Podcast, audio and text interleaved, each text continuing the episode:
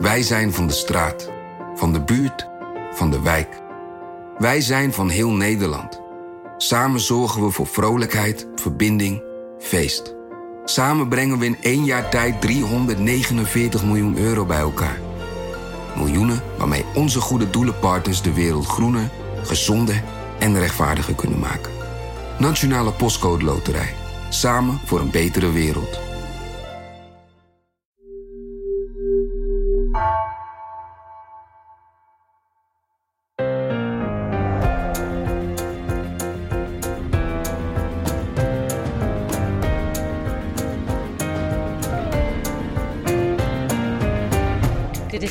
Van NRC. Mijn naam is Floor Boon.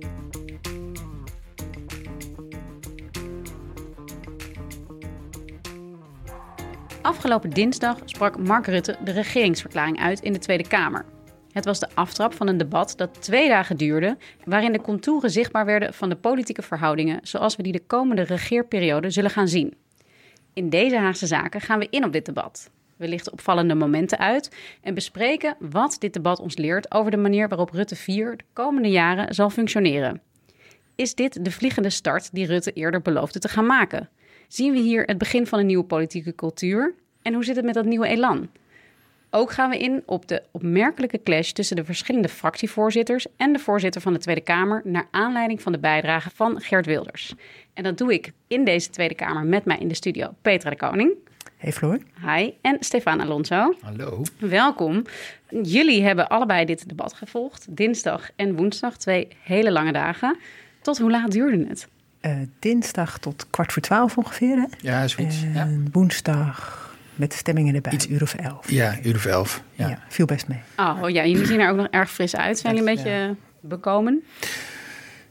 Nou ja, ja, ik denk het wel. Ja. ik, ik weet niet of ik er heel erg fris uitzie. Om even bij de basis te beginnen. Dit was het debat over de regeringsverklaring. Maar wat is een regeringsverklaring? Nou, je noemde het eh, woord net al, een aftrap. Het is eh, letterlijk de aftrap van, eh, van het nieuwe kabinet, kun je zeggen. Het komt er eigenlijk op neer, het is een debat waarbij Rutte begint met het voorlezen van die regeringsverklaring. De, de Tweede Kamerleden mogen hem dan ook niet interrumperen, dus hij mag dat gewoon helemaal uitspreken. En eh, het wijkt een beetje af van hoe ze het in andere landen doen. Want in andere EU-landen bijvoorbeeld eh, moet een regering beginnen met een motie van vertrouwen. Dan kan de regering formeel pas beginnen, of het kabinet.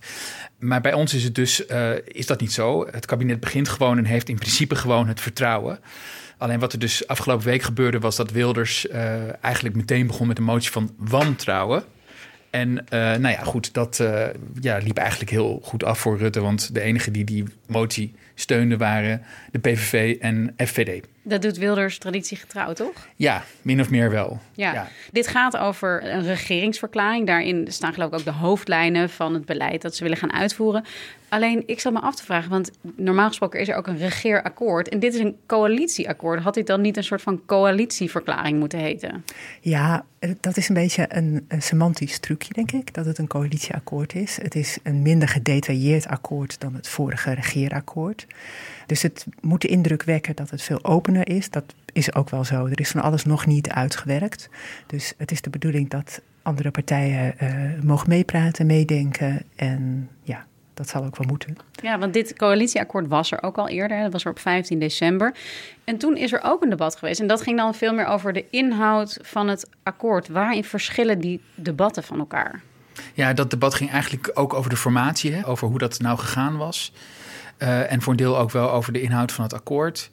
Het verschil was denk ik dat eh, het kabinet formeel nog niet was beëdigd. Hè? Dus de bordesscène was nog niet geweest. Dat is eh, nu bijna een kleine twee weken geleden is dat wel gebeurd. Normaal zou je dan meteen naar de bordesscène een debat hebben gehad met de regeringsverklaring. Alleen de Kamer zei van nee, dat willen we niet. Want we willen eerst dat alles wordt doorgerekend door het CPB. Want anders is het zo moeilijk debatteren als je niet precies weet wat de financiële onderbouwing is. En dat is normaal gesproken wel het geval. Ja, alleen nu zat de kerst ertussen en oud en nieuw. En de timing was natuurlijk afgrijzelijk. Ja, en ze Dus, hadden die eh, doorrekeningen, die hadden ze ook pas veel later willen doen eigenlijk, pas in het voorjaar. Ja. Ze zeiden ook van ja, weet je, het is een, een coalitieakkoord op hoofdlijnen, uh, nog niet alles staat precies vast. Uiteindelijk uh, heeft de Tweede Kamer het afgedwongen dat er wel, het wel werd doorgerekend. Precies. Ja, en dat was misschien maar goed ook, omdat er ja, toch ineens allerlei, uh, hoe zeg je dat, apen uit doos en konijnen uit de hoge hoed bleek te komen. Ja, ja, je kunt zeggen dat de, de, de doorrekening van het CPB eigenlijk inderdaad liet zien dat er gewoon nog heel veel open eindjes zijn. Dat heel veel dingen onduidelijk zijn. Dat heel erg onduidelijk is hoe bepaalde uitgaven gedaan gaan worden. Zonder daar nu te veel over in details te treden. Maar het liet in ieder geval zien dat er nog wel echt werk aan de winkel is. En, uh, en wat ook interessant was, hè, deze week was er ook weer een doorrekening van het NIBUD. Het uh, Nederlands Instituut voor Budgetplanning, zeg ik Voorlichting. Goed? Ja, budgetvoorlichting. En uh, daar bleek bijvoorbeeld dan weer uit dat de koopkracht echt aanzienlijk minder wordt. En dat komt omdat het kabinet eigenlijk het coalitieakkoord uh, heeft gebaseerd op veel te positieve inflatiecijfers. En zoals we weten neemt de inflatie snel toe. Dus inmiddels is het hele plaatje heel erg veranderd. Weet je? Dus daar ging het debat ook heel erg over deze week. Ja, en, en, en Mark Rutte begon dus met het uitspreken van die verklaring. Wat viel jullie in eerste instantie op aan de toon en, nou, en ook al aan de inhoud van het verhaal van Mark Rutte? Nou ja, dit kabinet heeft uh, geen meerderheid in de Eerste Kamer. Dus ze zullen heel veel steun uh, moeten zoeken de hele tijd bij andere partijen. Dit kabinet komt natuurlijk ook na een jaar uh, vol gedoe en ruzies en uh, veel uh, kritiek op de bestuurscultuur in Nederland. Ook naar de toeslagenaffaire, weet je. Dus er moet van alles anders. Rutte heeft van alles beloofd over dit kabinet. Dus deze regeringsverklaring moest ook wel een ander soort verhaal worden, met een andere toon. Ja, het en was, was heel, dat ook zo? Ja, het was heel nederig. Hè. Dus, de, hij, hij, begon met een uiteenzetting over de gemeenschapszin, de noodzaak om om te zien naar elkaar. Hij begon over de gevaren uh, die uh, de democratische rechtsstaat bedreigen. Dus nee, het was een, ja, een ingetogen, nederig verhaal eigenlijk wat hij neerzette. Een opdracht eigenlijk aan de hele politiek. En aan alle redelijke krachten die verantwoordelijkheid dragen. Op welke plek in onze samenleving ook. Om met elkaar te blijven werken aan dat sociaal verbonden land dat we nog altijd zijn, maar dat onder druk staat. Dat land waarin mensen inderdaad omzien naar elkaar. We moeten samen werk maken van verdraagzaamheid en gelijkwaardigheid. Meer luisteren en minder snel oordelen. Meer verbinden en minder verdelen. Ik hoorde echt iets anders. Ik hoorde echt een ja, andere toon, veel meer toeschietelijkheid. Uh... Maar je hoorde hem ook zeggen dat het geldt voor de hele politiek. Hè? Daarmee ja. Weet je, gedeelde verantwoordelijkheid is ook wel wat minder verantwoordelijkheid voor jezelf. Ze ja. moesten allemaal beter en best. Ja, het is niet zo dat hij zeg maar zelf heel erg diep door het stof ging, maar hij probeerde wel een soort uh, tableau neer te zetten van jongens, dit zijn echt spannende tijden en we hebben daar allemaal zelf een verantwoordelijkheid uh, in. Ja, want uh, Petra, jij volgt Mark Rutte al heel lang. Je hebt ook een boek over hem geschreven. Hoe deed Rutte het? Nou, op zijn uh, vertrouwde manier van heel veel sorry zeggen eigenlijk. Uh, dat het, uh, de kabinetsformatie zo ontzettend lang geduurd had. Dat was een, een historisch lange kabinetsformatie. Nooit eerder duurde het zo lang in Nederland. En Rutte houdt ervan hoor, om records te breken, maar natuurlijk niet dit soort records. Dus dat zei hij ook een paar keer, dat hij daar absoluut niet trots op was. En de manier waarop Rutte dat dan doet, is dan zo zeggen dat het niet de bedoeling is. Dat kritiek daarop ook doodvalt. Want ja, dan heeft hij al zo vaak en zo overtuigend sorry gezegd. Dus dat doet hij vaker. En Rutte weet natuurlijk dat het toenemende wantrouwen tegen de overheid en de politiek ook versterkt is geraakt door die lange kabinetsformatie. Dus hij moest. En door corona, ja. En door corona, ja. ja. En hoe, hoe, deed hij het in de rest van het debat? Want eerst mag hij dus uh, ja, zijn verhaal doen zonder dat hij geïnterrupeerd wordt. En vervolgens is het veel meer um, improviseren of in ieder geval reageren op wat er uit de Kamer ook komt. Nou, het was heel opvallend. Rutte was echt weer zoals hij altijd was. Dus op 1 april vorig jaar was het bijna gedaan met zijn premierschap. Hè, na die uh, affaire over de notitiefunctie elders voor Pieter Omtzigt. Daar heeft hij lang last van gehad. Dat kon je echt aan hem zien. Dat zag iedereen om hem heen. Uh, hij zag er moe uit. Hij zag er een beetje krampachtig uit. Hij maakte wel grapjes, maar dat kwam er op een of andere manier niet, niet heel natuurlijk uit. En nu hij dan zijn vierde kabinet voor elkaar heeft en in het debat over de regeringsverklaring, hij was gewoon weer uh, zijn oude zelf. Hij stond eigenlijk van ochtends tot s avonds grappen te maken. Er waren ook momenten dat hij natuurlijk heel ernstig was. Hè? aan het begin van zijn betoog over het buitenland en zo. En ook toen hij over Wilders begon, maar die enorm tekeer was gegaan de dag daarvoor tegen moslims en tegen collega's. En dan kan hij laten zien wie die is. De, de staatsman die weer voluit minister-president is en niet meer demissionair. Dus ja, hij was gewoon weer uh, de Rutte die, uh, die nog jaren mee kan gaan, als je het zo ziet. Ja, je kunt zeggen dat uh, het nieuwe elan nog niet misschien op zijn kabinet van toepassing is, maar in ieder geval wel op hem persoonlijk. In ieder geval heeft hij zijn oude elan weer. Ja, of zijn oude elan. hij, hij glimt wel weer nieuw is na een jaar, ja. Hey, en Petra, jij zei net ook al even, hij, hij begon ook, Rutte, vond ik eigenlijk ook wel opmerkelijk, over het buitenland, over de crisis die er nu heerst, Rusland en de oostgrenzen. Ik, dat was ook weer een beetje de oude Rutte die daar stond. Ja, zeker. Daarmee kan hij laten zien dat hij uh, de staatsman is, hè? de minister-president van Nederland, die de geopolitieke situatie uh, volledig kent en er bovenop zit. En hij ging ook benadrukken hoe belangrijk Nederland dan is. Waardoor hij zelf natuurlijk ook belangrijker wordt, want Nederland hè, speelt mee. Dus, ja. uh, hoeft zich niet te schamen voor zijn eigen rol. Het is toch een van de grotere kleine landen. Ja, ja, je, voelde, je voelde dat hij weer op zijn gemak was in dit onderwerp. Hij was de afgelopen maanden natuurlijk demissionair. En dan bungel je er toch een beetje bij in Europa. En nu, nu kan hij gewoon weer met, het zeker, met een zeker zelfvertrouwen daarover vertellen. Dus dat deed hij, eh, daar begon hij dus inderdaad mee op de tweede dag van het debat. Alleen wat dus heel interessant was, was dat het, debat al binnen tien minuten uh, bij het buitenland wegging en weer terugboog naar het binnenland. Wat ook wel een beetje liet zien waar de prioriteiten liggen van de, van de Kamer. Dus het ging heel snel weer over onze eigen sores in Nederland. Dat ging ook wel op een bijzondere manier, want hij, begon te praten. Uh, en meteen stond Wilders op en Liliane Ploemen van uh, de PvdA. Want wie als eerste opstaat, heeft ook als eerste het woord en mag dan als eerste interrumperen. Zeker Wilders vindt dat heel erg belangrijk. Hij wil graag als eerste tegen hem opstaan om de tegenstander van Rutte te zijn. Maar hij ging toen tien minuten praten over het buitenland. En daarna vroeg Vera Bergkamp aan Wilders en aan Ploemen... willen jullie de premier over het buitenland interrumperen? Ja, dat wilden ze allebei niet. Nee, nee.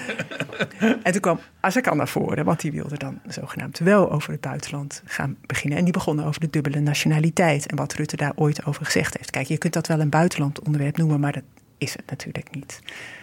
Nee, dus zo ging het uiteindelijk maar tien minuten aan het begin in ieder geval over die crisis ja, uh, op dit ja. moment. En, en was Azarkan de eerste die Rutte interrumpeerde. Op dinsdag is dan de Tweede Kamer aan het woord en op uh, woensdag uh, de antwoord van de regering. Wat kwam daaruit? Wat, wat merkte je daar aan hoe Rutte ja, de Kamer tegemoet kwam of niet? wat we, we al even noemden, hè? hij moet steun hebben voor de Eerste Kamer. Want in de Eerste Kamer uh, komt deze coalitie uh, zes zetels tekort. Ze hebben er 32, ze moeten er 38 hebben voor de, al hun plannen. Dus je kunt bedenken wat je wil, maar als je het niet door de Eerste Kamer krijgt, dan kun je niks. Dus hij moest wel openstaan voor alle andere partijen. Hij ja. moest op zoek naar steun met de pet in de hand en uh, een wat nederige houding aannemen, dus meebuigen. Uh, en dat zag je hem ook voortdurend doen, zonder dat hij al dingen had toegegeven. Nou ja, het interessante is dus, hij, hij was inderdaad aan het bedelen met de pet in de hand. En tegelijkertijd kwamen we na een aantal dagen toch wel een beetje tot de conclusie dat, hij, dat we uiteindelijk nog steeds niet precies weten waar het kabinet uh, Rutte 4 nou voor staat.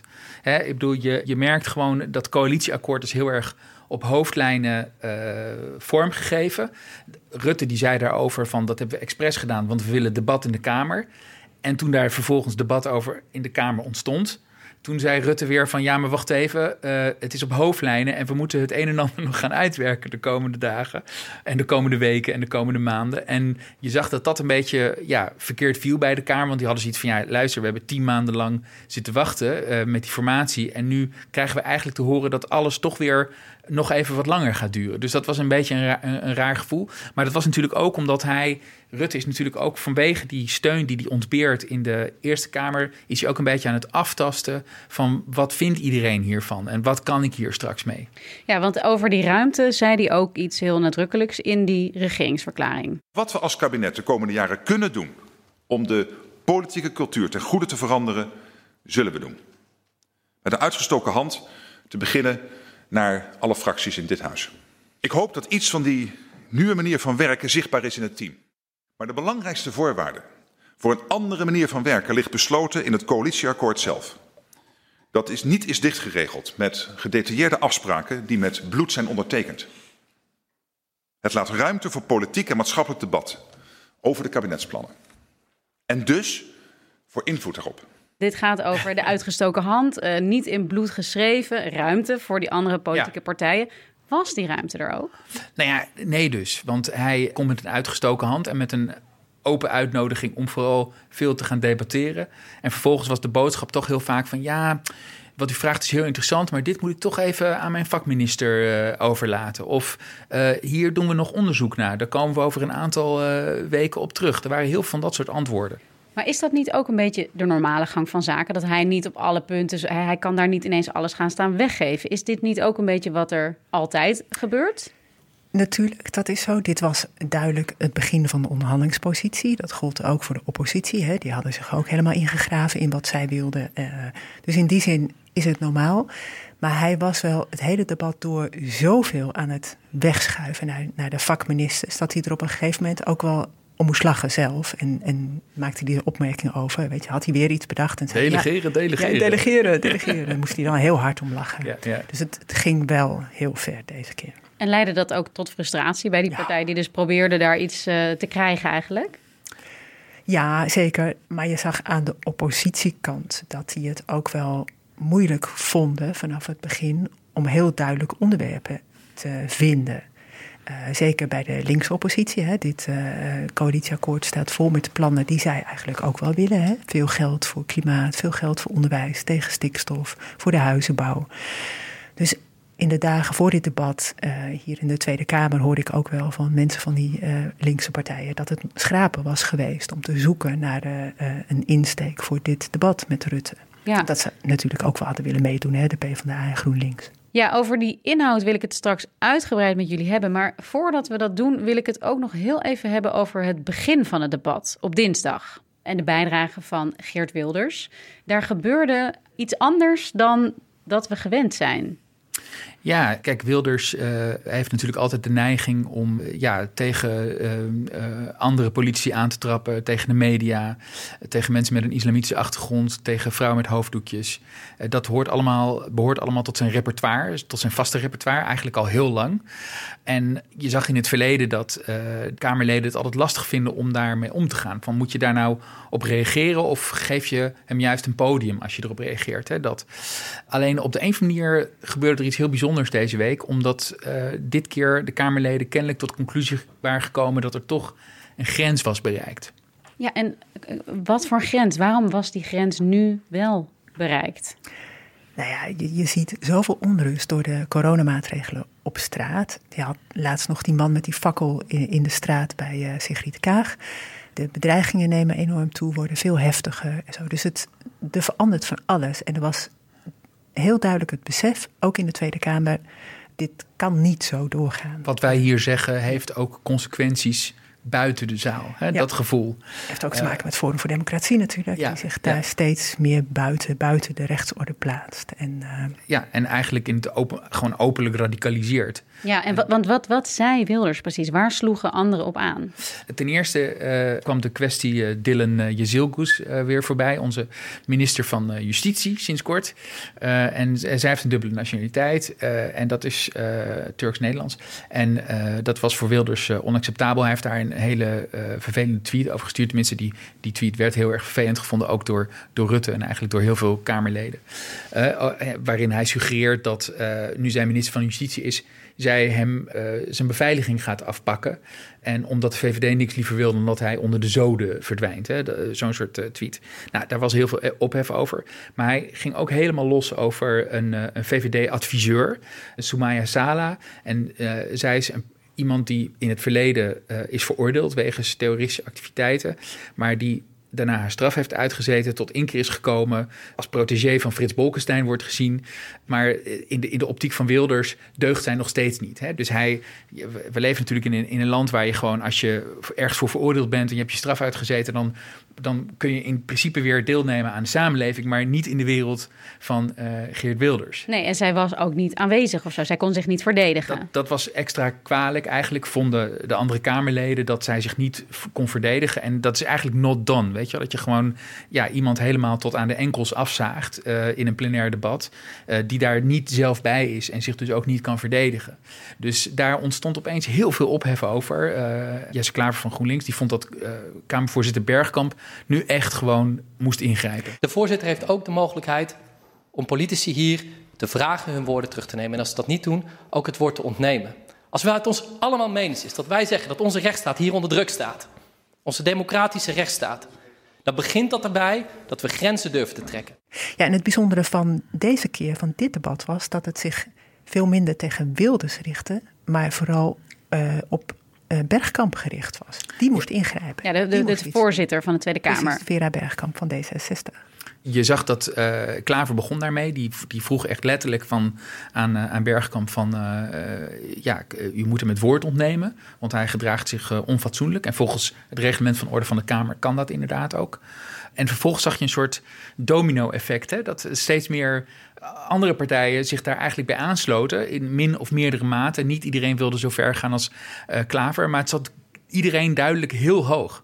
Ikzelf, maar ik weet dat ik namens een, andere kamer, een aantal andere Kamerleden ook spreek. Wij smeken u ook onze veiligheid en de veiligheid in het land mede vorm te geven.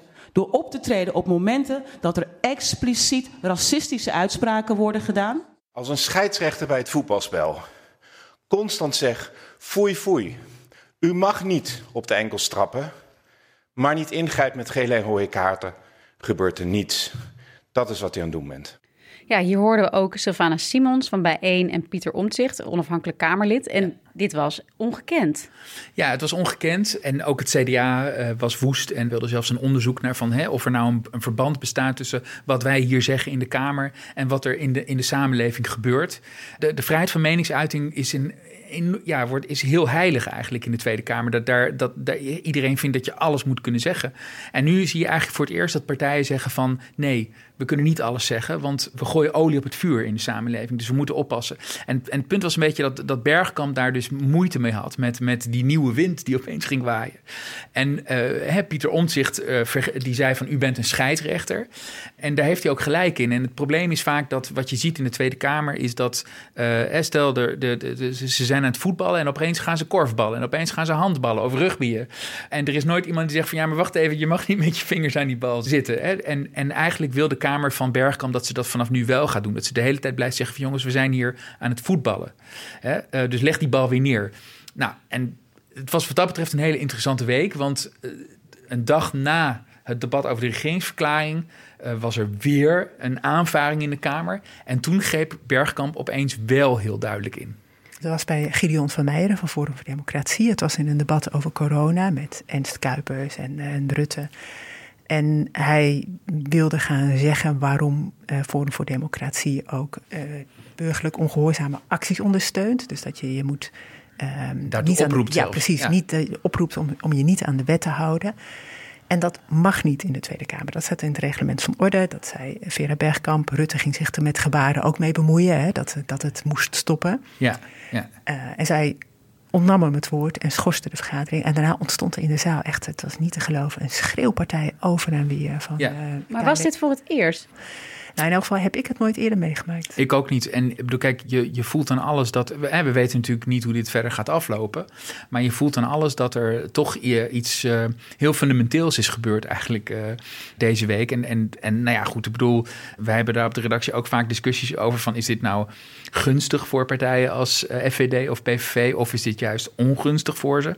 Daar kun je van alles van vinden. Maar ja, kijk, zij willen natuurlijk gewoon reuring en dat hebben ze nu. Ja, en maar de verschuiving vind ik ook wel heel opmerkelijk, is dat jarenlang uh, waren partijen zo ongemakkelijk als Wilders uh, dingen zei. En ja, uit ongemak werd hij vaak genegeerd in plaats van dat hij werd weersproken. En ik heb het idee dat er nu echt wel een uh, beweging gaande is of een verandering waarin waarin inhoudelijk veel meer weersproken wordt. Ja, en er is natuurlijk wel ook aan vooraf gegaan dat een tijdje geleden iemand van Forum voor Democratie over tribunalen begon. Hè, tegen een, iemand van D66, Sjoerd Sjoerdsma, zei: U komt toch wel voor een tribunaal. Uh, dat was voor iedereen echt een enorme schok hier op het Binnenhof. Dat ja. dat zomaar gezegd werd in de Tweede Kamer. Toen greep Bergkamp ook niet in. Die liet dat maar gebeuren. Hier onderbreek ik mezelf even, luisteraar. Het was niet Vera Bergkamp die de Kamervoorzitter was. uh, in het debat over de tribunalen, maar ook je Tellige van de VVD. Excuus voor deze vergissing en voor deze verwarring. Terug naar de podcast. En weet je, de grens met Bergkamp lijkt ook wel een beetje bereikt te zijn. Haar positie die, die is niet supersterk of zo op dit moment. Dus ik kan me voorstellen dat zij ook wel weet dat ze echt iets moet gaan doen. Ja. Ja, en intussen is dit dus de worsteling. Ontneem je iemand het woord en dan? Ja, want met Gideon Vermeijeren in het debat over corona uh, zei hij daarna, dus nadat hij eerst hè, geschorst, was geschorst, het woord was ontnomen, daarna begon hij over Ernst Kuipers, dat, uh, dat hij altijd al minister had willen worden en dat hij dat is geworden door naar boven te likken. Toen greep ze ook in. Dat mocht hij niet zeggen. Ja. Ja, weet je, als je bedenkt wat Wilders twee dagen eerder nog allemaal mocht zeggen. Ja, ja en in het verleden heeft gezegd hè, over de kopvolle tax en het nep-parlement. Het, centrale punt is toch van eh, wat doe je met politici die zich heel nadrukkelijk buiten de democratische rechtsorde uh, stellen hè, en, en eigenlijk afwijzen hoe politiek wordt bedreven in, uh, in Nederland. Wat doe je daarmee?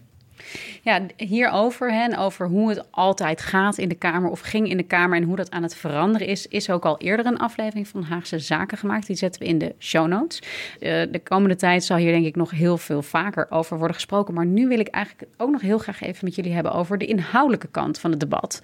Want uh, de, de, de dingen met Wilders leiden nogal eens af van wat daar allemaal besproken is. Maar hoe hebben jullie daarnaar gekeken? Nou, wat in het algemeen opviel, denk ik, is dat de oppositie zich vooral opwindt over het feit dat deze begroting zeer expansief is. Er komen echt miljarden bij. Uh, Klimaat, stikstof, precies, wonen. Ja, en tegelijkertijd kwam deze week een rapport uit van het NIPUT dus, uh, waaruit blijkt dat de koopkracht omlaag gaat. En dat is een soort paradox. Hè? Ik bedoel, hoe kan het nou dat er echt ja, in de geschiedenis niet eerder zoveel extra miljarden bij zijn gekomen. Uh, en dat tegelijkertijd de koopkracht omlaag gaat. Dat, dat vond men moeilijk te verteren. En je ziet dat op een aantal uh, belangrijke dossiers het kabinet ook de uitgaven terugschroeft. Ja, wat mij opviel was, je, je kon zien hoe alle partijen hun onderhandelingsposities hadden ingenomen, uh, hoe ze in de loopgraven waren gaan zitten. De onderhandelingen moeten echt nog helemaal gaan beginnen. Het ging in het debat lang over uh, bezuinigingen op de uh, jeugdzorg. Je zag uh, veel discussies over hoeveel er nog wordt bezuinigd op de verpleeghuiszorg. Hè, of dat nou minder meer is of dat het echt een forse bezuiniging is. nee, dat zijn serieuze onderwerpen waar het de komende tijd veel over zal gaan, ongetwijfeld. En het ging natuurlijk heel lang over de AOW. Um, er wordt ontzettend veel geld uitgegeven aan allerlei dingen wat jij al zei, Stefan. Uh, tientallen miljarden en waarom dan niet 2,4 miljard om de koppeling van de AOW aan de stijging van het wettelijk minimumloon in stand te houden.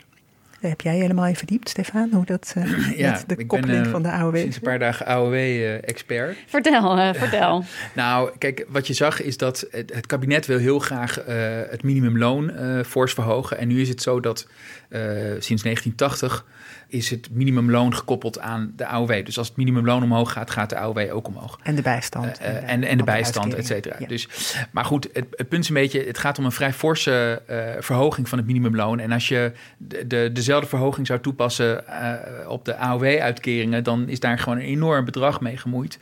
En daarvan zegt het kabinet van... dat moeten we eigenlijk niet willen, want dat is heel veel geld. En het ligt ook anders hè, voor ja. mensen in de bijstand. Die hebben niks anders. Maar AOW'ers hebben vaak nog een flinke pensioen erbij. Precies, de, He, iedereen die gewoon 66 plus is, uh, krijgt een AOW-uitkering. En dat maakt eigenlijk niet uit of je rijk bent uh, of niet. Of dat je bijvoorbeeld een groot aanvullend pensioen hebt of niet. Uh, Beatrix heeft AOW. John de Mol heeft geloof ik AOW. Dus het, het, is echt iets fundamenteel anders dan het minimumloon. En wat, wat interessant was, was dat op de een of andere manier de oppositie besloten had dat dit gewoon een, een, een halszaak was tijdens het debat. Dus zij vonden per se dat die koppeling tussen minimumloon en AOW zou worden hersteld. Wat een, wat, ja, het klinkt niet als een heel links verhaal, omdat nogmaals, dit is iets waar niet alleen arme AOW's van profiteren, maar alle AOW'ers. Dus ook de mensen die er warmpjes bij zitten. En het kabinet kwam ook al, of de coalitiepartijen kwamen ook al zelf meteen, die, die, hè, die voelden aan alle kanten dat, dat dit niet te houden was, omdat de Nibud-berekeningen net aangaven op dinsdag dat uh, vooral ouderen met alleen AOW en een klein pensioen er echt op achteruit gingen. Dat was ook niet de bedoeling. Dus die hadden ook al meteen gezegd op dinsdag, en het kabinet zei het ook op woensdag, we gaan dat herstellen. Die mensen met heel weinig geld mogen daar niet onder lijden. Ja, maar zie je hier dan ook, wat jij net zei ook, Petra, is dat dus die linkse partij eigenlijk heel erg zoekende waren van waar kunnen, wat is nou eigenlijk onze ingang om goed oppositie mee te voeren? Ja, zeker. Dit was trouwens niet alleen bij links, want ook uh, Ja 21 van Joost Eertmans, die zei van ja, uh, meneer Rutte, uh, als u onze steun zoekt in de Eerste Kamer, dit gaan wij echt niet steunen. Meneer Eertmans. Ja, voorzitter, de, de, premier blijft het besluit verdedigen. Hardnekkig kun je wel zeggen. Um, ja 21 gaat hier tegenstemmen. Als u dit doorzet, dan komt u in de Eerste Kamer van een koude kermis thuis. Ik kijk ook naar mijn collega's aan de overkant en dat zit heel diep en dat zit ook verankerd. Dus het gaat niet gebeuren. Hoe schat u dat met uw politieke antenne, die volgens mij een beetje zo naar beneden is gezakt momenteel? Hoe schat u dit eigenlijk in? Ja, dit is uh, zeker geen linksoppositiepartij, ja 21. En die, die trok ineens samen op hier eigenlijk. Ja, die kwam ook op voor de AOW'ers. Ik heb eens rondgevraagd, ook in de coalitie, hoe gaan jullie dat doen als jullie geen steun krijgen? Ja, dan, dan hoor je daarvan, ja, dan uh, verhogen we misschien het minimumloon wel gewoon niet. En dat is natuurlijk ook niet de bedoeling. Dus daar zie je dat uh, hè, links zoekt naar een manier om het kabinet uh, aan te vallen in zekere zin. Maar ze vallen het kabinet aan op een punt waar ze zelf ook jarenlang om hebben gevraagd, namelijk de verhoging van het minimumloon. Daar zit een beetje het, het, uh, de pijn. Ja, en uh, Joost Eertmans heeft het dus ook over zijn uh, steun in de Eerste Kamer. Nou, dat kwam net ook al een paar keer voorbij, die Eerste Kamer. Hoe cruciaal dat eigenlijk is voor de komende periode. want daar heeft Rutte 4, net als overigens Rutte 3, geen meerderheid. Ja, Rutte zei dat ook een paar keer. Hè? We moeten met, de, je zult de komende jaren allemaal ministers en staatssecretarissen door de gang zien trekken. op zoek naar steun om met partijen te praten en dingen toe te geven, overleggen. U zult wel individuele ministers hier uh, aan de hijs zien door dit gebouw lopend. Naar mevrouw Ouwehand en andere oppositie- en coalitiewoordvoerders uh, op zoek naar steun. Dus dat klassieke uh, zoeken naar meerderheden gaat door. Wat betekent dat voor de dynamiek? We, hè, het was dus ook al, deze constellatie bestaat eigenlijk al een tijdje.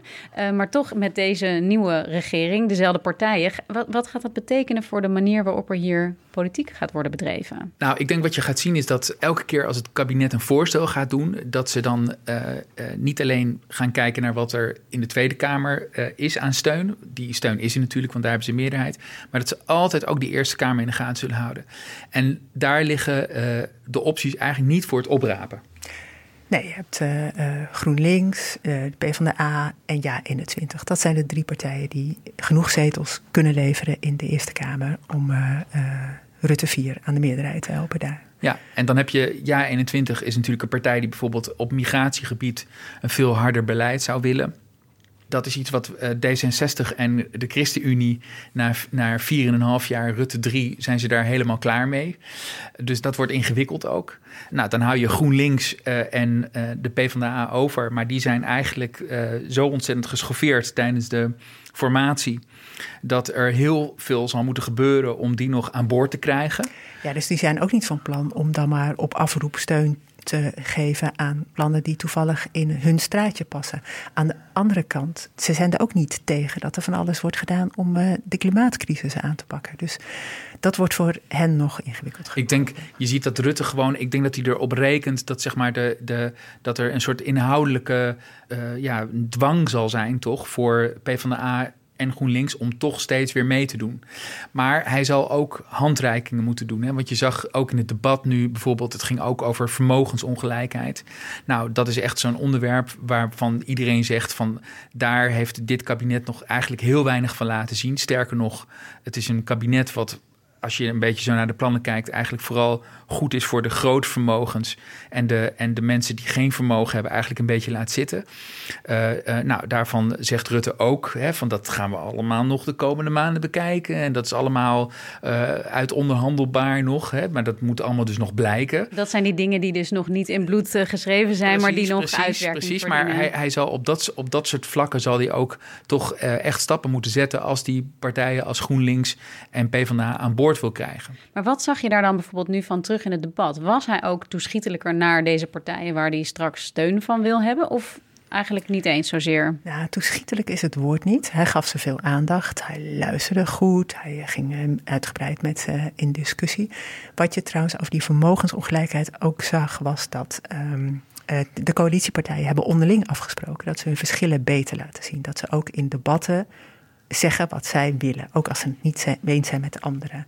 En op een gegeven moment kwam uh, Gert-Jan Segers van de ChristenUnie naar voren. Hè, die, die zei ook van nou wilt u uh, misschien ook weten of wij openstaan voor iets te doen tegen de enorme ongelijkheid in vermogens. Wij staan daarvoor open. Als de minister-president uh, vraagt of er politieke openheid is bij de ChristenUnie-fractie om lasten van arbeid te verschuiven naar vermogen, dan is die politieke openheid is er. laat ik dat dan maar zeggen. En dan gaan we gewoon verder rustig over doorpraten. Daarmee schaarde hij zich opeens achter die linkse oppositie. Dus dat gaat misschien wel allerlei. Uh, wat meer dualisme ook. Ja, dat is wel de bedoeling, ja. Het coalitieoverleg is, is, afgeschaft. Maar je ziet tegelijkertijd, het is heel lastig, want uh, uh, hè, nogmaals, Rutte nodigt uit tot debat. Dat de oppositie wil dat debat vervolgens voeren.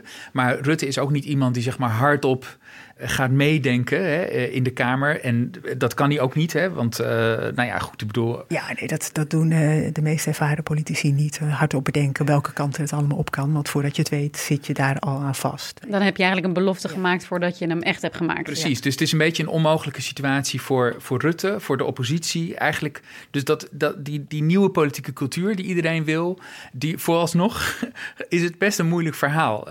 een echt debat is toch ook een debat waar je gewoon open staat voor misschien uh, ideeën out of the box. Of dat je gewoon. Hè, maar dat je ziet dat iedereen daar nog heel erg de boot afhoudt. En dat er een soort ingewikkelde dans uh, is ontstaan om gewoon af te tasten wat iedereen eigenlijk wil. Ja, en, en die Eerste Kamer gaat dus ook echt een belangrijke rol spelen nu. Uh, opnieuw eigenlijk, omdat daar de hele tijd die meerderheden moeten worden gezocht. Maar oorspronkelijk is de Eerste Kamer helemaal niet zo politiek. Of dat zou die niet moeten zijn. Wat gebeurt daar dan? Ja, dat is al een tijdje aan de gang hè, met, met kabinetten met een minderheid in de Eerste Kamer. Dus die, de Eerste Kamer wordt steeds politieker. En die, daar worden ze zich steeds bewuster ook van hun rol. Uh, ja, en die nemen ze. Dat zie je. En zie je dat ook terug in een debat als dit, waarin er dus eigenlijk met de Tweede Kamer wordt gedebatteerd, maar met in dat achterhoofd van deze partijen hier hebben we dus straks daar nodig? Absoluut. De hele tijd. Rutte draaide daar ook niet omheen. Hij, hij gaf ook toe dat, hoeveel macht en invloed die andere partijen allemaal hebben op Rutte 4. Hij zei ook tegen uh, Lilian Ploemen van uh, de PvdA... Het, het zou heel goed kunnen dat u aan het langste eind trekt met uw uh, kritiek ook het kabinet moet willen laten zien dat het ja, echt anders wordt. De minister-president. En dat wil ik ook. En uiteindelijk kan mevrouw Ploemen hier aan het langste eind trekken. Want ik zei het al, los van dat ik het belangrijk vind in dat kabinet dat er breed draagvlak is, is er gewoon een politieke rationaliteit van een Senaat waar dit kabinet belangen naar geen meerderheid heeft. Dus uiteindelijk zullen we met plannen moeten komen die ook steun krijgen van uh, veel meer partijen dan alleen de coalitiepartijen. Ja, dus dit is een beetje waar we naar gaan kijken. Um, we, we, zagen deze week dus die aftrap van uh, hoe verhouden die partijen zich tot elkaar. Uh, Rutte 4 is wel eens, bestaat weliswaar uit dezelfde partijen als Rutte 3, maar ook met andere onderlinge verhoudingen. Het is altijd een beetje zo koffiedik kijken en zo. Maar met dit krachtenveld, wat voor een periode gaat Rutte 4 tegemoet? Denken jullie op basis van wat jullie deze week hebben gezien? Nou, als je alleen naar deze week kijkt, dan zou het wel eens een heel chaotische manier van politiek bedrijven en, en meerderheden bij elkaar zoeken kunnen worden. De grote vraag is of Rutte, de controlfreak van het Binnenhof, dat kan verdragen. En of dit kabinet ook kan functioneren zonder coalitieoverleg. Of er dan niet allerlei andere circuitjes gaan ontstaan die we niet zien. Ja, want dat zei je net even. Hè? Dat coalitieoverleg, het beruchte coalitieoverleg, wordt afgeschaft. Wat, wat, wat gaat er dan veranderen? Het was altijd zo in Rutte 3 uh, dat, dat de coalitie uh, fractievoorzitters bij elkaar kwamen op maandag. En hadden ze uitgebreid overleg over wat er allemaal speelde die hele week of op langere termijn. Er werden allerlei beslissingen genomen. En dan op dinsdag kwamen de fractievoorzitters nog een keer bij elkaar. Weet je, tegen de tijd dat ze bij de ministerraad waren aangekomen, was alles al lang in kannen en kruiken en konden ze daar een vinkje erbij zetten. De bedoeling is dat dat nu heel anders gaat. Dat ze niet voortdurend dat overleg hebben. Dat in de ministerraad uitgebreid wordt gediscussieerd. En in de Tweede Kamer. Nou ja, dat moeten we gaan zien. Ja, maar dat, dat is misschien ook een recept voor ongelukken, hè? Dat, voor politieke ongelukken. Dat, dat, dat gaan we dus zien. En die, die debatten met vakministers, die worden vooral heel erg interessant de komende tijd. Want die moeten dus straks meer invulling gaan geven aan dat vaag geformuleerde coalitieakkoord. En de vraag is van uh, hoe gaan ze dat doen? Gaan ze dat in de Kamer doen? Gaan ze dat in de ministerraad doen? Hoeveel vrijheid krijgen ze daarbij? Hè? Uh, Petra noemde Rutte al een controlfreak. Dus ik bedoel, dat wordt echt heel interessant om te zien hoeveel zij in staat worden gesteld om zelf ook hun stempel en om inderdaad een deal te maken. Hè? Dat, zo moet je het een beetje zien. Ik, tenminste, zo stel ik het me dan voor dat in de Tweede Kamer echt inhoudelijk gedebatteerd gaat worden in, over onderwerpen. En moet zo'n vakminister dan tussendoor even sms'en met de premier van is het oké als ik hiermee akkoord ga, weet je wel? Uh, Stefan, jij, jij zei het al, het, het, risico is ook dat er meer politieke ongelukken uh, gebeuren. Uh, hoe ziet dat er dan uit misschien? Nou ja, goed. Ik bedoel, uh, kijk, als dingen die gezegd uh, worden, die worden gezegd. Dus als een minister een toezegging doet en daar later op terug moet komen omdat het toch verkeerd valt in de coalitie en zo. Ja, ik bedoel, dat wordt echt best wel ingewikkeld. Ik, ik denk dat ze natuurlijk, ik bedoel, Rutte kennende gaat hij natuurlijk wel uh, het risico op ongelukken minimaliseren. De vraag is gewoon in hoeverre die regie echt verdwijnt of dat die op een andere manier toch vorm krijgt. Hè? Dat, is, dat is een beetje de, de vraag die op tafel ligt. Ja, en wat mij ook ingewikkeld lijkt, is dat debat in de Tweede Kamer moet dus meer plaatsvinden. Maar goed, inmiddels hebben we ook 19 fracties. Dat is waar. Dat wordt uh, super ingewikkeld. Het zijn heel veel partijen waar je rekening mee moet houden. Maar... Hij zal niet bij al die partijen nee. gaan. Hij noemde in de Tweede Kamer ook, nou dan gaan we ook bij mevrouw Ouwehand langs. Maar dat, zal die, nee. dat zullen die ministers niet vaak doen hoor. Want daar is weinig te halen. Uh, die, die hebben helemaal geen zin om uh, Rutte 4 te gaan steunen. Esther Ouwehand is een van de weinige fractievoorzitters die nog steeds heel duidelijk vindt dat Rutte had moeten aftreden op 1 april. En die is daarin niet veranderd. Die geeft hem niet meer het voordeel van de twijfel. Voor haar heeft hij volgens mij gewoon afgedaan. Dat laat ze op allerlei manieren merken. Dus daar heeft hij weinig te zoeken. Bij de SP volgens mij ook niet. Ook niet echt, nee. nee. En al die kleine partijen die nog geen vertegenwoordiging hebben in de Eerste Kamer... daar heeft hij ook niet zoveel aan. Nee. Volt zit daar ook nog niet. Dus het zijn vooral heel veel mooie woorden. In woord heel veel toezeggingen en toeschietelijkheid. Maar we moeten het nog zien. Ja, we, moeten, we moeten, het sowieso nog zien. Dus ik hoor hier uh, uh, gematigd optimisme op basis van deze week. Uh, met heel veel. we gaan zien hoe het er uiteindelijk uitkomt te zien. Zijn we optimistisch, Stefan? Nou, we zijn altijd optimistisch, denk ik. Maar Nederland, Stefan wel. Nederland is een ontzettend gaaf land. En dat blijft zo. Maar nee, maar goed, zonder dolle. nee, het, het, het wordt een flinke worstelpartij. Voordat ik dit gesprek helemaal afsluit. We kunnen deze podcast alleen maken dankzij onze betalende abonnees. Wil jij ook abonnee worden? Ga dan naar nrc.nl/slash hz en kies een abonnement dat bij jou past. Met een NRC-abonnement krijg je toegang tot al onze artikelen. En dan nu, dank jullie wel, Petra de Koning en Stefan Alonso. En jij ook weer bedankt voor het luisteren. Redactie en productie van deze aflevering waren in handen van Ignaas Schoot en Iris Verhulsdonk. Montage door Pieter Bakker. En volgende week is er weer een Haagse Zaken.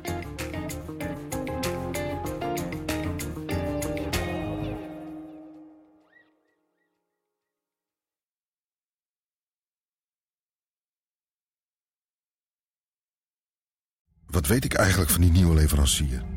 Ik heb die spullen wel echt nodig. Gaat hij straks wel leveren? Ik weet niet eens hoe lang die bestaat. Weten met wie je wel of niet veilig zaken kunt doen? Check kvk.nl voor belangrijke ondernemerskennis. Zoals info over een nieuwe handelspartner. KVK, hou vast voor ondernemers.